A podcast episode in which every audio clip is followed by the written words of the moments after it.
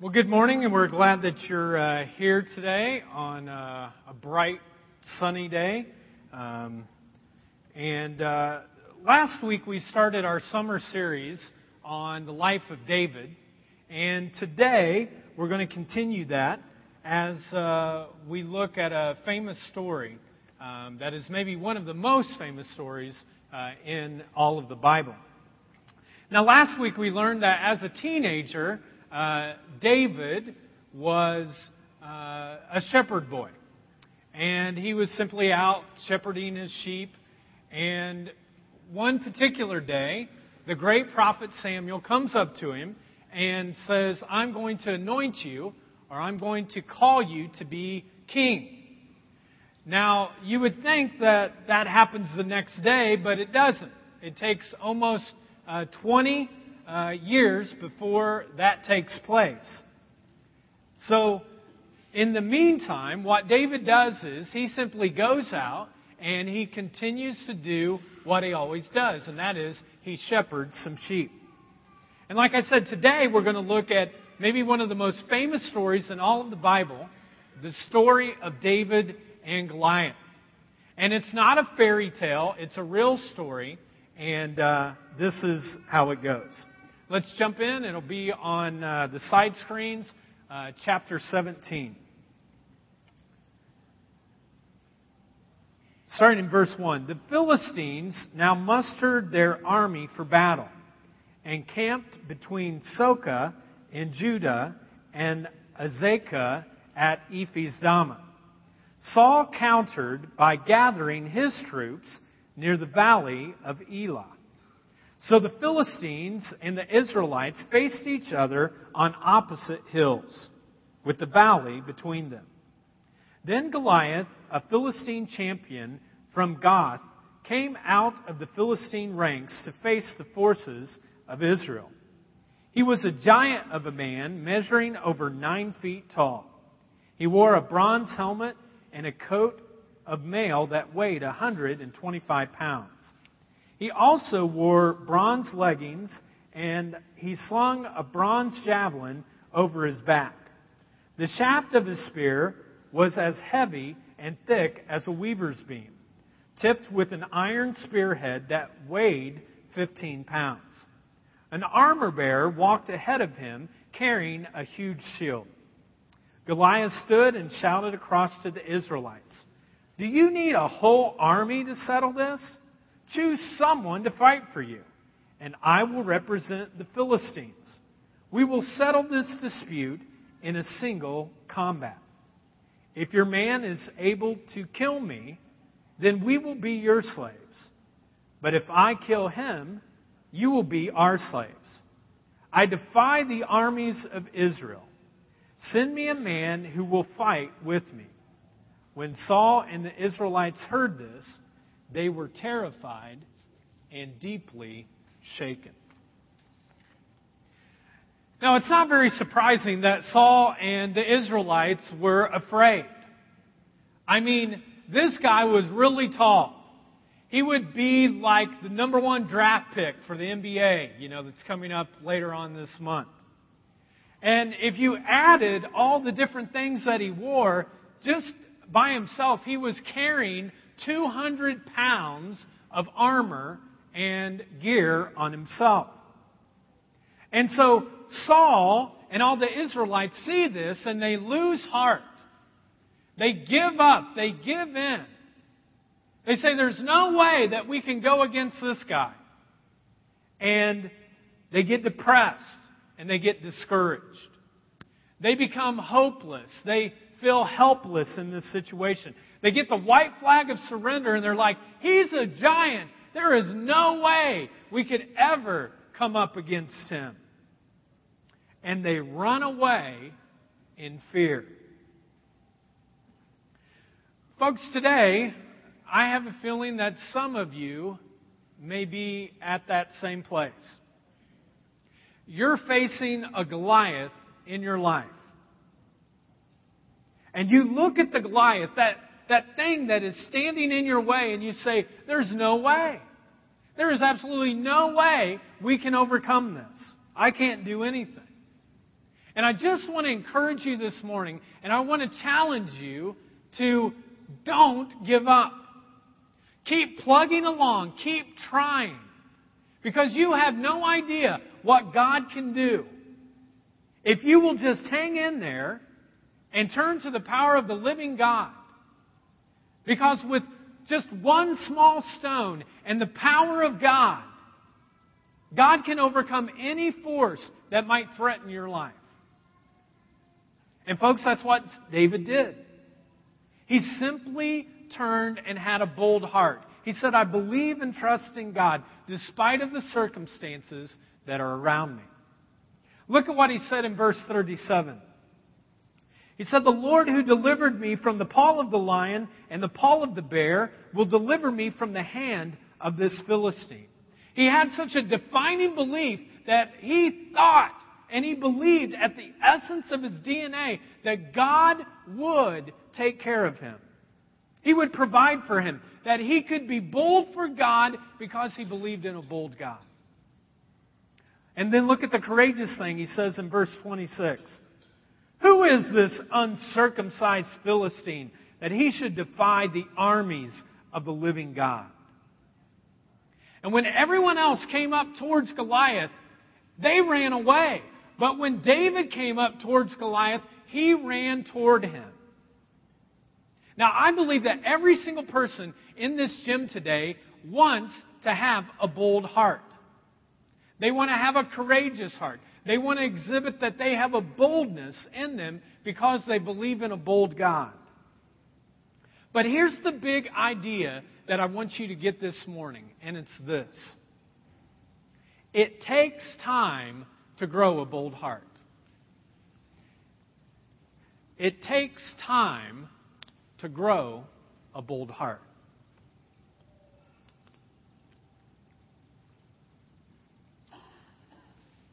You know, when you look at David's life, you learn that his ability to be bold and to face this giant started a long time before he ever stood face to face with Goliath. But I think the illusion is for many of us, as we're dealing with this thing called life, is that we say that when the moment comes, when we face that moment, when the giant comes, then I'll get some real boldness. I'll just kind of pull some boldness out of the blue when that Goliath comes. And the truth is, folks, that if you wait until that moment that you're facing Goliath, if you wait until then, it's probably not going to turn out very good. I read recently about a man who uh, got to the pearly gates of heaven, and St. Peter was there waiting on him. And St. Peter asked him, he, he said, Well, you know, I've looked and you haven't done anything particularly good, and you haven't done anything particularly bad. I just don't know what to do with you. I mean, is there one kind of impressive deed that you did in your life? And this guy started thinking about it a little bit, and he's like, Well, once I drove up to a whole bunch of bikers who were threatening this young woman. And I saw this threatening thing, and so I stopped my car. I got out. I went to the back, pulled out of the trunk a, a tire iron. And I walked up towards this group. And I saw their leader, and he was big and hairy and ugly. And he had tattoos all over himself. He had a nose ring in his ear. And so I put my hand up and I pulled out that nose ring. And then I looked at them with my tire iron and I said, You leave this young woman alone. And then I pointed at every single one of them. Because if you don't do that, you're going to have to deal with me. And St. Peter was like so impressed. And he said, Well, when did this happen? He said, Two minutes ago.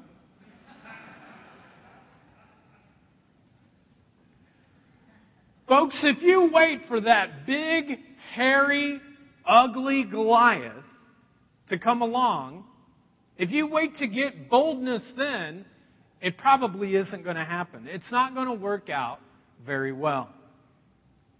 Because a bold heart needs to be a little bit bolder each and every day. And in fact, that's what David did. He had several situations in his life that led up to this moment where he had little steps of boldness that he chose to follow. And God used those situations to create a bold heart in David. So, for the rest of the time, what I simply want to do is take us through four stages of how you can build or develop a bold heart. How do you build or develop a bold heart? Because I've been thinking about it this week as we've ta- been talking about our heart and wanting to have a heart like David. I want a bold heart. I really do. And I want you guys to have a bold heart. I want us to have a church that is filled with people who have bold hearts who are willing to do whatever God calls them to do. So let's look at these four stages. The first stage that David faced, and we do too, is just everyday challenges. Just everyday challenges of life. Now, often we don't like these everyday challenges of life, but they actually do provide for us the opportunity to build a bold heart. And David, all those years that he was simply shepherding sheep all around, he wasn't just shepherding sheep, he was growing a bold heart. If you would, uh, we're going to look at verse 34. Now, before we get to that point, what you need to realize is the reason David even gets in the middle of this battle to begin with is because he's shepherding all the sheep, and all of his brothers, all the bigwigs of his family, are in the battle. And his dad says, Hey, here's some food and supplies, take it to them. And so David goes and he sees the battle and what's going on, and then he makes this comment to Saul. In verse 34, But David said to Saul, Your servant has been keeping his father's sheep. When a lion or a bear came and carried off a sheep from the flock, I went after it, struck it, and rescued the sheep from its mouth. When it turned on me, I seized it by its hair, struck it, and killed it. Your servant has killed both the lion and the bear.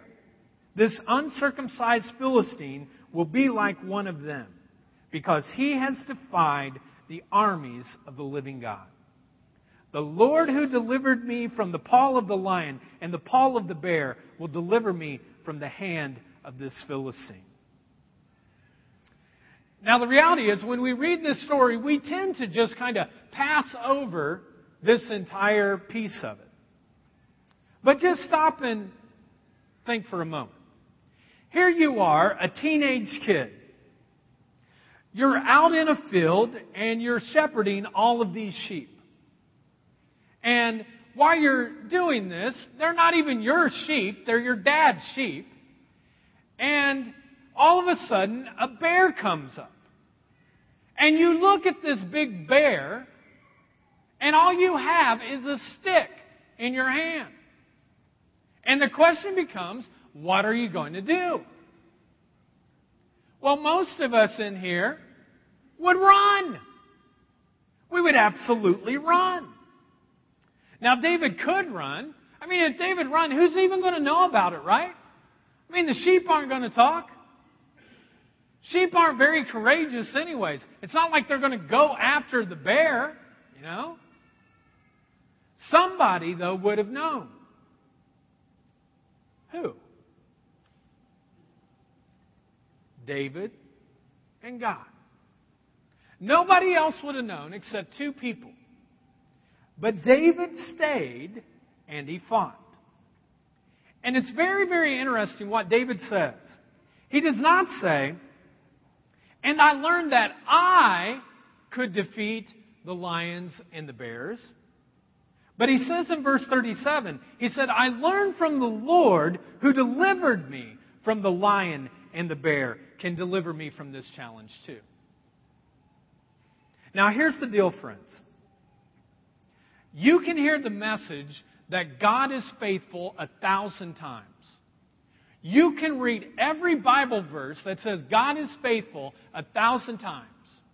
You can sing songs about God being faithful a thousand times, but you will never have that in your bones. You will never have that in your DNA. You will never live it and know it until you finally test it in your life. And no one, no one can do that for you. No one can make you test your faith. Only you can. Friends, lions and bears come after sheep in our lives all the time. Maybe for some of you right now, you have a difficult project at work.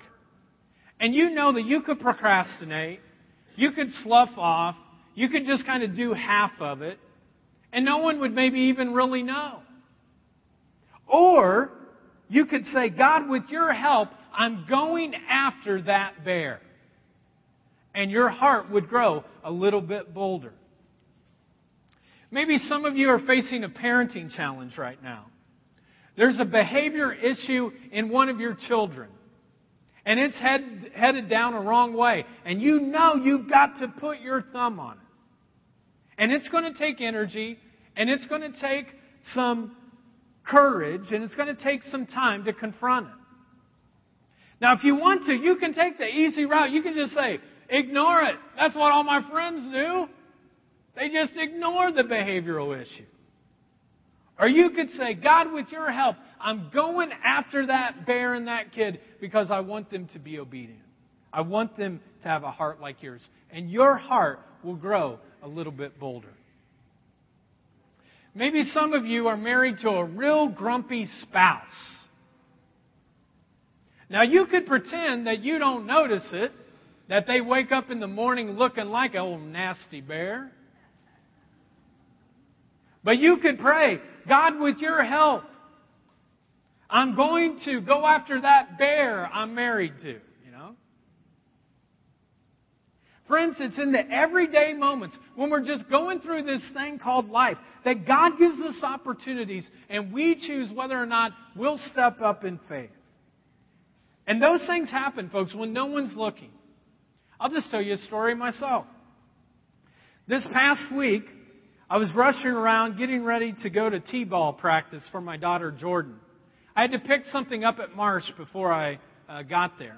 I get in the line and I don't have that little card that is supposed to save you a billion dollars, you know? And they're asking me, do you have that card? I'm like, I have the card. I just don't have it with me. These are my wife's keys. She does not have the card. And they said, Well, sir, we're sorry. We can't, you know, we can't give you the card. And I just want to wring the person's neck at that point. 90 cents, you know, for the card. Come on, give me the card. Well, there's a lady behind me who has a card. And she says, Well, you can use my card. And in that moment, folks, I felt a prompting from God. She's only got five or six groceries right there. Just pay for them, Chris.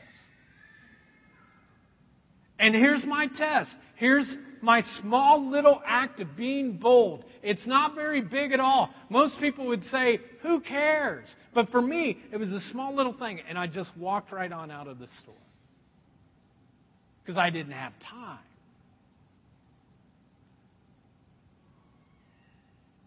Folks, if you wait until the moment that you face your Goliath, you probably won't work out very well. But if you are bold in all the moments that God gives to you of small little acts of doing kindness and love and being bold for God, when that Goliath comes, folks, it's never as big as you think it is.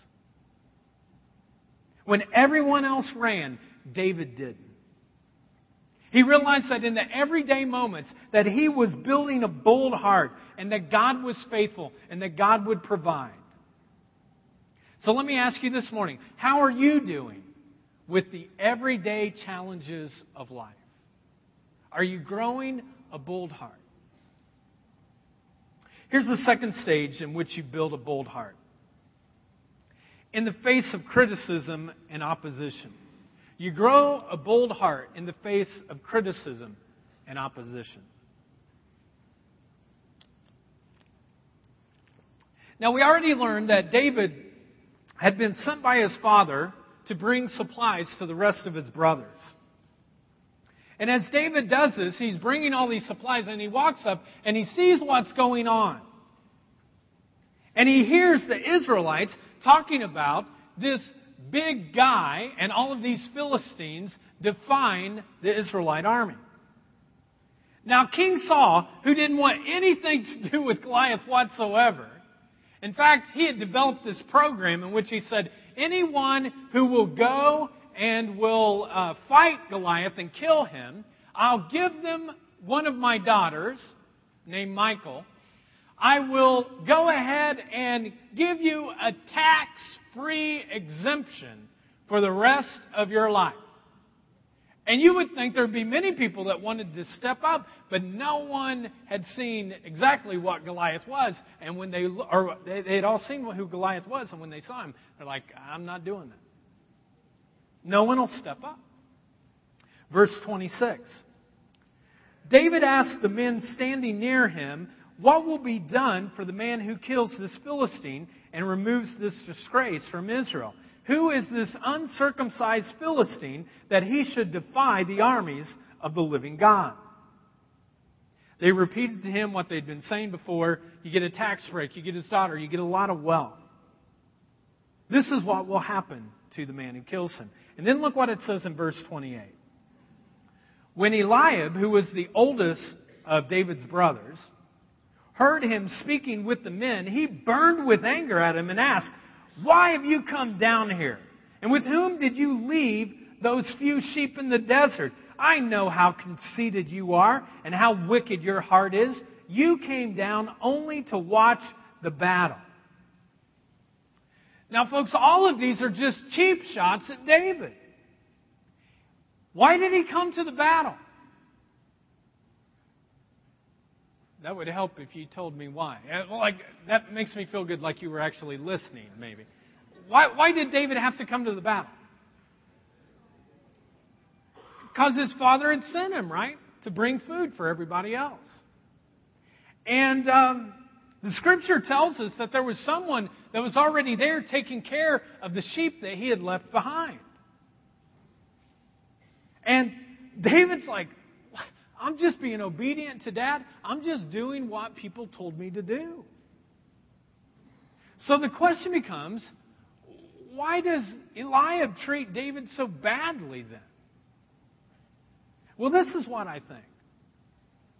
I think that Eliab and the rest of his brothers became so dominated by Goliath that that's all they thought about that they had got this Goliath kind of sickness. Goliath dominated their world. I think every single time that Eliab walked out and he saw how big Goliath was, he just lost a little bit more heart. And every time that he didn't respond and turn to God and say, God, we can do this, he lost a little bit of heart. And he feels like such a coward in front of this big giant because he's supposed to be the giant of his family because he's the oldest. And every time he walks out and he sees this, and I think every single day that he saw Goliath, he just died a little bit more each day. And folks, this went on for 40 days. They would walk out and see and retreat back.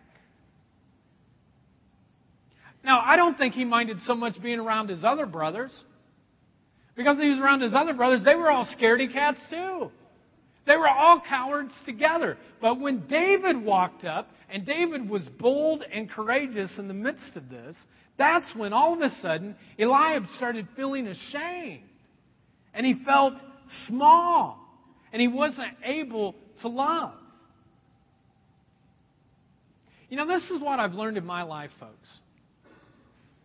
That most of the time, fear of Goliath is greater than facing the Goliath in your life.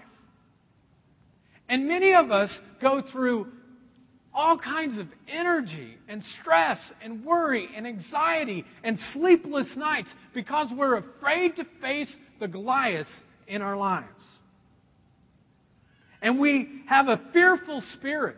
And when you have a fearful spirit, you lose heart. And I think that's what made Eliab die just a little bit more each day. Because I'm telling you, folks, that's what fear does to you. It just makes you die a little bit more each day.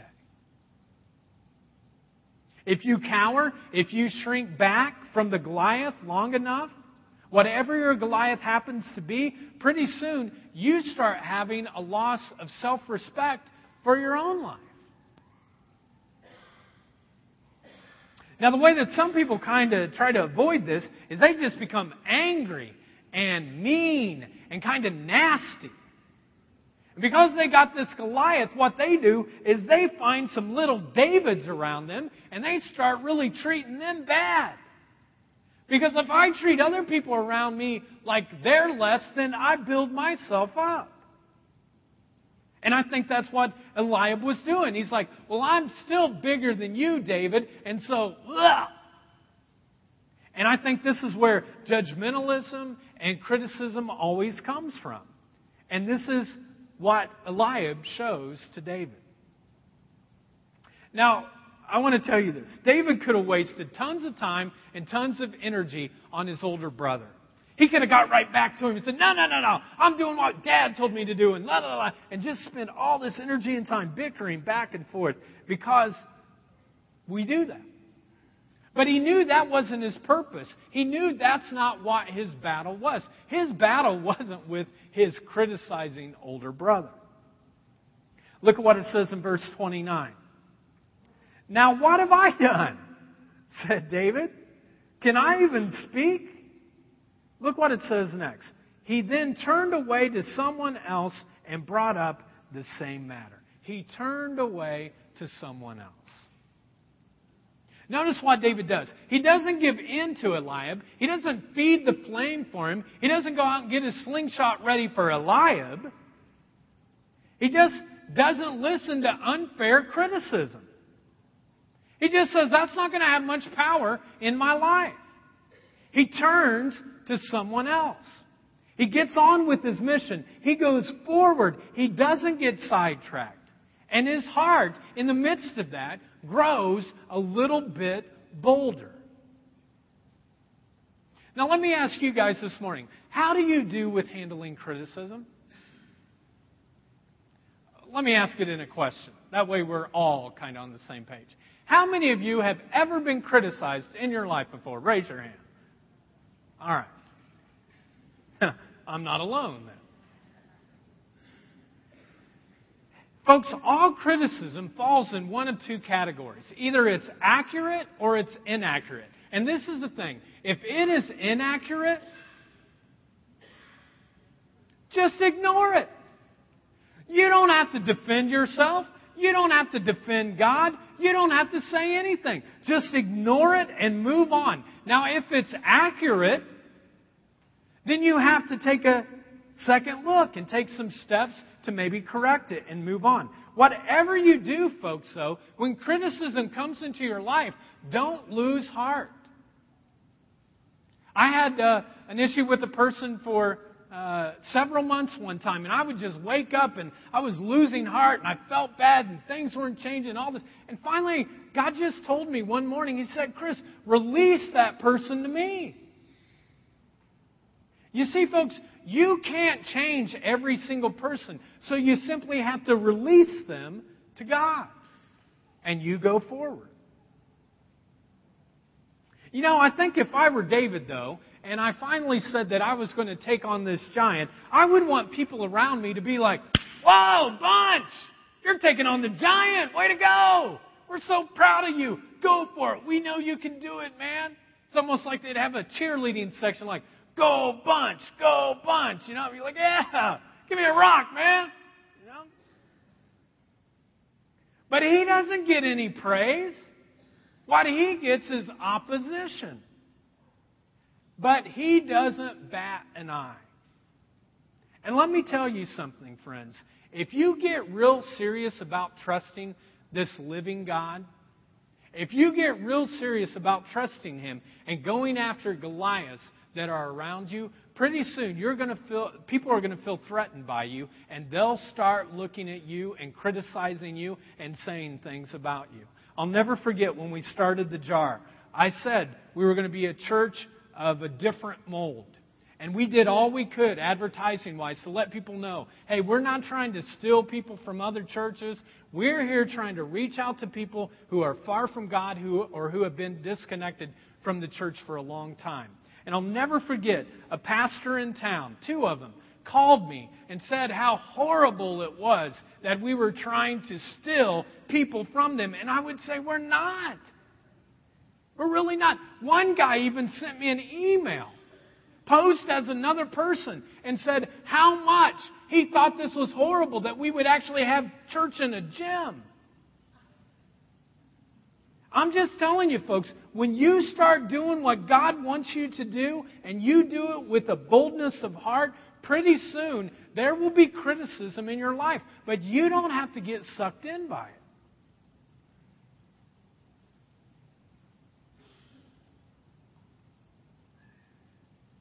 Here's the third stage you resist the pressure to conform. You simply resist the pressure to conform. So David uh, finishes this conversation, that's not much of a conversation, with his oldest brother Eliab. And word gets around the camp that David is going after Goliath. I mean, here is this little teenage pimple pusher with pimples on his face, not looking all that tough at all, scrawny, skinny, and people are saying, Yeah, David's going to do it. And finally, the word comes to Saul, the king. And look at what it says in verse 31. What David said was overheard and reported to Saul, and Saul sent for him. David said to Saul, Let no one lose heart on account of the Philistine. Your servant will go and fight him. Now look at what Saul says. Saul replied, You are not able to go out against the Philistine and fight him. You are only a boy, and he has been a fighting man from your youth. Now stop and think about that just for a second. Just imagine what courage David must have had. What courage and presence of mind. It's like going to the President of the United States and you have to persuade that person to say, You're wrong and I'm right. And that's what he does. David says, the reality is, God has been faithful to me since I was born. He's been faithful all along, and He'll be faithful for me now, even though it seems like this giant is really big. Then look at what it says in verse 37. Saul said to David, Go and the Lord be with you. Now, we don't know if this was sarcastic, like, go ahead, little kid. Get the, get the, get the uh, coffin ready. We're going to need one here in a little bit. We don't know. Maybe he was being sincere. We don't know. But he gives him permission, nonetheless, to go on. And then look at what happens in verse 38. Then Saul dressed David in his own tunic. He put a coat of armor on him and a bronze helmet on his head. David fastened on his sword over the tunic and, t- and tried walking around because he was not used to them. I cannot go in these, he said to Saul, because I am not used to them. So he took them off. Then he took his staff in his hand, chose five smooth stones from the stream, put them in a pouch of his shepherd's bag, and with his sling in his hand, he approached the Philistine. Again, folks, you've got to picture this. Here is Saul, this great warrior. He's been in many battles. He stands head and shoulders above everyone else in Israel, Scripture says. And as a special gift, he gives all of his armor and his gear to David. And he puts it on David, and all of a sudden, David's like this Whoa, this is kind of heavy. I can't walk like this. And David had to do a very bold thing, folks, because this was an honor. I read a theologian this week that it said You know, David was like a 52 long and David was a 36 short, you know? And now all of a sudden he has to put all this stuff on and he's walking out. And Saul is an impressive man. David is just a little kid. Saul is a warrior. David's just been talking to sheep.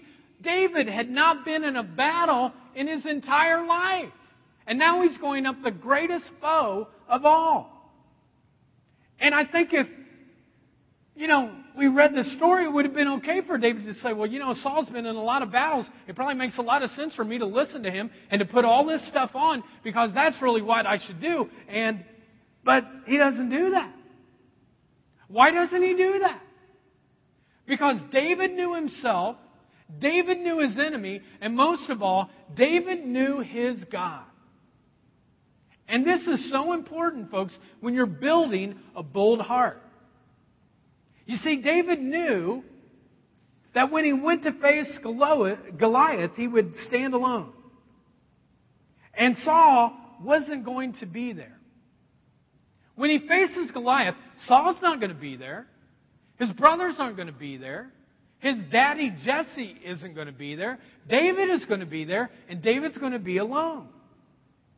And folks, when you face a Goliath, you stand alone.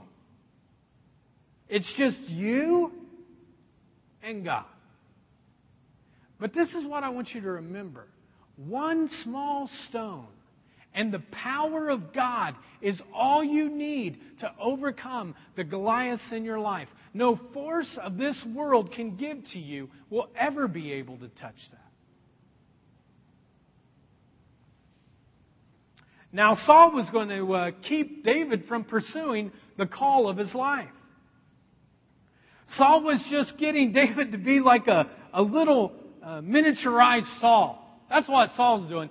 I want you to look like me. Put everything on like me.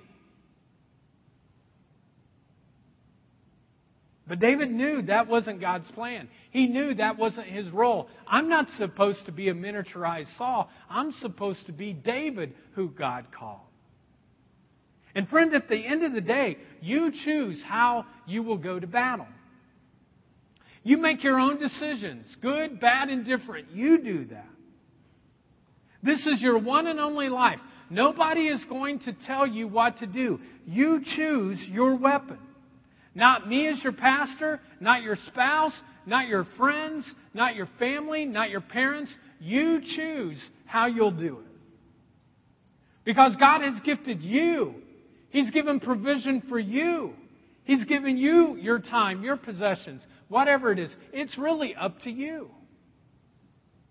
This is your Goliath, and you will have to face the pressure. How are you going to respond when the pressure hits? Maybe some of you are in a family right now in which when the family gets together, it's like the gossip train to kill everybody else, gossip wise. Or maybe you're in a group at work, or maybe you're in a small group, even here at the church, it happens. And all of a sudden, there has just become this ugly kind of gossip thing that happens around. People putting other people down. And the question is, will you have a heart of boldness even in the midst of pressure? Will you be able to say, I treasure community so much that I'm not going to put other people down, no matter what? Maybe there's pressure at work for you to do something unethical. Some of the other guys or some of the other women are saying, hey, here, you know, and, and you're kind of left with this decision. What are you going to do? And the question God is asking, are you bold enough to overcome the pressure and say, I'm not going to be a part of that. I'm walking away. Maybe you know someone who is uh, disconnected from Christ or the church, and uh, you've been feeling this prompting for a long time to share your faith, to let them know, and yet you shrink back each time because you think, what if they don't like it? What if they get upset? What if I invite them to church and they don't come? What if? What if? And the question is will you just be bold enough to step out and open up yourself about Christ? Folks, God can do some amazing, great things in your life if you will just be bold enough and not shrink back. Don't let this world squeeze you into what the world says you're supposed to be.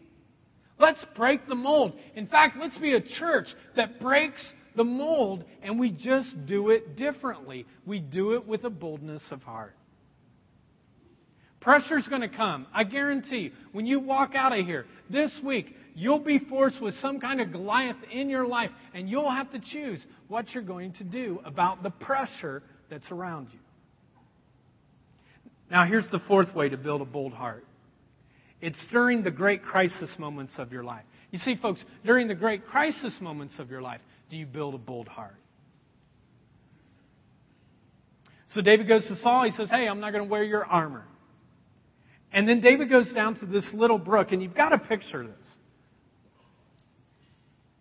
There's like this little valley that's going down like this, and on one side are the Philistines. On the other side are the Israelites, and they're ready to do battle. And all of a sudden, this little pipsqueak teenager starts walking down this way, and he goes to the bottom because there's a brook. There's a river that's down there. And he gets down to the bottom and he starts looking around for some stones. And he finally comes up with five smooth stones.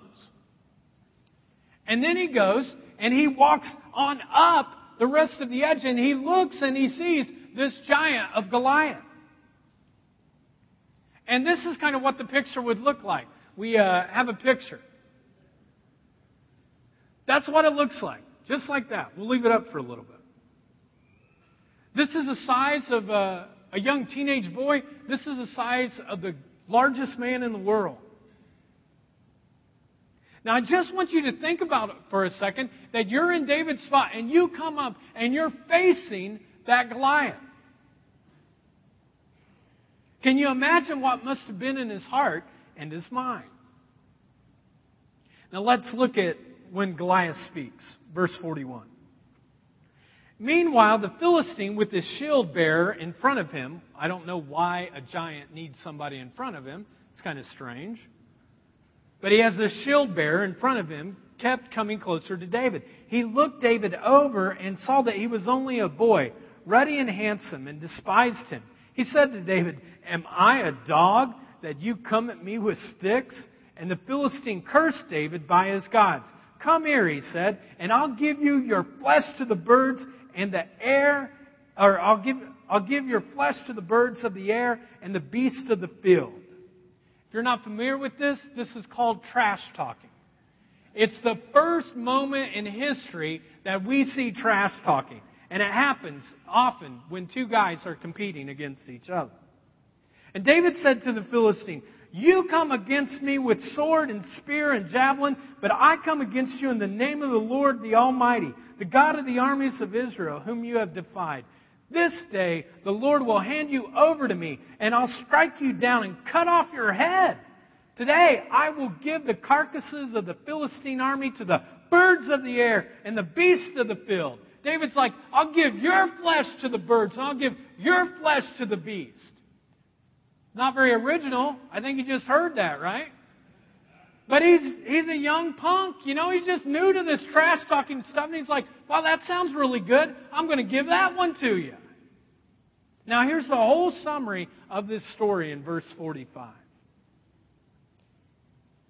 It says, You come against me with sword and spear and javelin, but I come against you in the name of the Lord Almighty, the God of the armies of Israel, whom you have defied. Folks, David's entire life led up to this moment. And what prepared David, folks, wasn't his courage. What prepared David was his conviction that God would be with him no matter where he went. And Goliath really didn't count on that. You see, Goliath was really good at fighting against flesh and blood. He could do that anytime that he wanted to. Bring on the flesh and blood, I'll take care of that. But all of a sudden, the, the God who is the living God and the power of that living God flowing in this young little teenager was way too much. I mean, can you imagine? You're this giant of a person, and this little scrawny guy comes up to you, and he has a stone, and he's got this slingshot, and he's like, Oh, I'm going to take you out. And I'm sure Goliath is thinking, What? You know, you kind of wonder what was the last thought in his head before he went down. Like, I wasn't planning on this. Bam! Hits him in the forehead. He falls down. He dies. Knockout. David wins. The battle's over. And I just want you to know this morning that whoever you are and whatever you're going through, what God did for David, God can do for you. Today we're celebrating communion. It's a time in which uh, we remember that Jesus took on the giant of sin and he overcame it. 2,000 years ago, sin had defeated people for years and years and years, and finally, Jesus said, No, I'll go to the cross and I'll die. And he took on the giant of sin so that you and I would never have to worry again about past sin, that it was forgiven, it was wiped out. And today there's three tables that are in the back, and there's one up here for anyone that's gluten free. And Jesus Christ owns these tables, they're His. He invites you to them. Regardless of whether you have a relationship or today, you're saying, I'm making one today.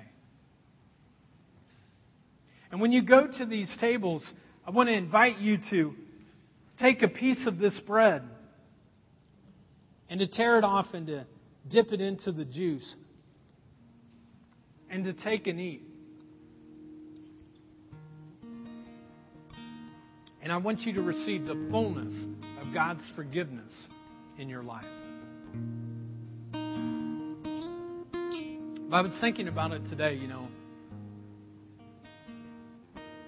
I want you to take a couple of moments before you go to the table just to think about what is the Goliath in your life. There's a little place on your teaching outline if you want to fill it in. Maybe it's a health issue.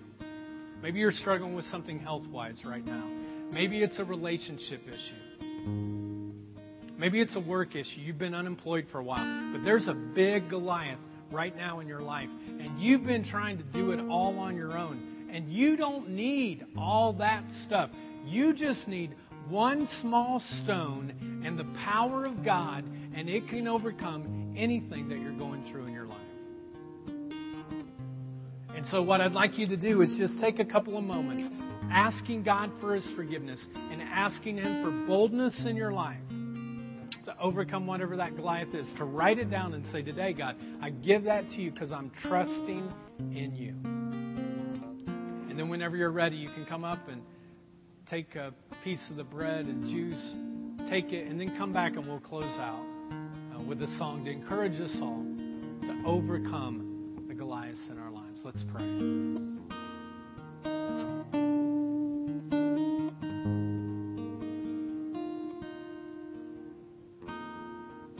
Loving God, I thank you for uh, being with us.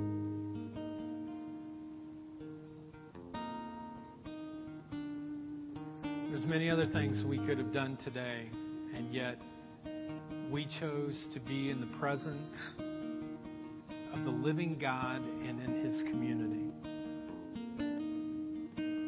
We thank you, God, that you are a God who never walks away. You never abandon us. When we face the Goliaths, you don't walk away. You stand right there, even when we might feel like we're standing alone. Even when we royally screw up, God, you still love us. If we simply turn to you, you forgive us, you change us, you make us new. Jesus, today some of us are facing a big Goliath. And I pray right now that people would be writing whatever that thing is. They don't need to show it to anyone. But you know what it is, God. You're just waiting for them to open up and say, This is it, God. I know you know. Help me to have a bold heart. We need your strength, God. We need your courage. So, Holy Spirit, I pray right now that you come through your power, you work in people's lives.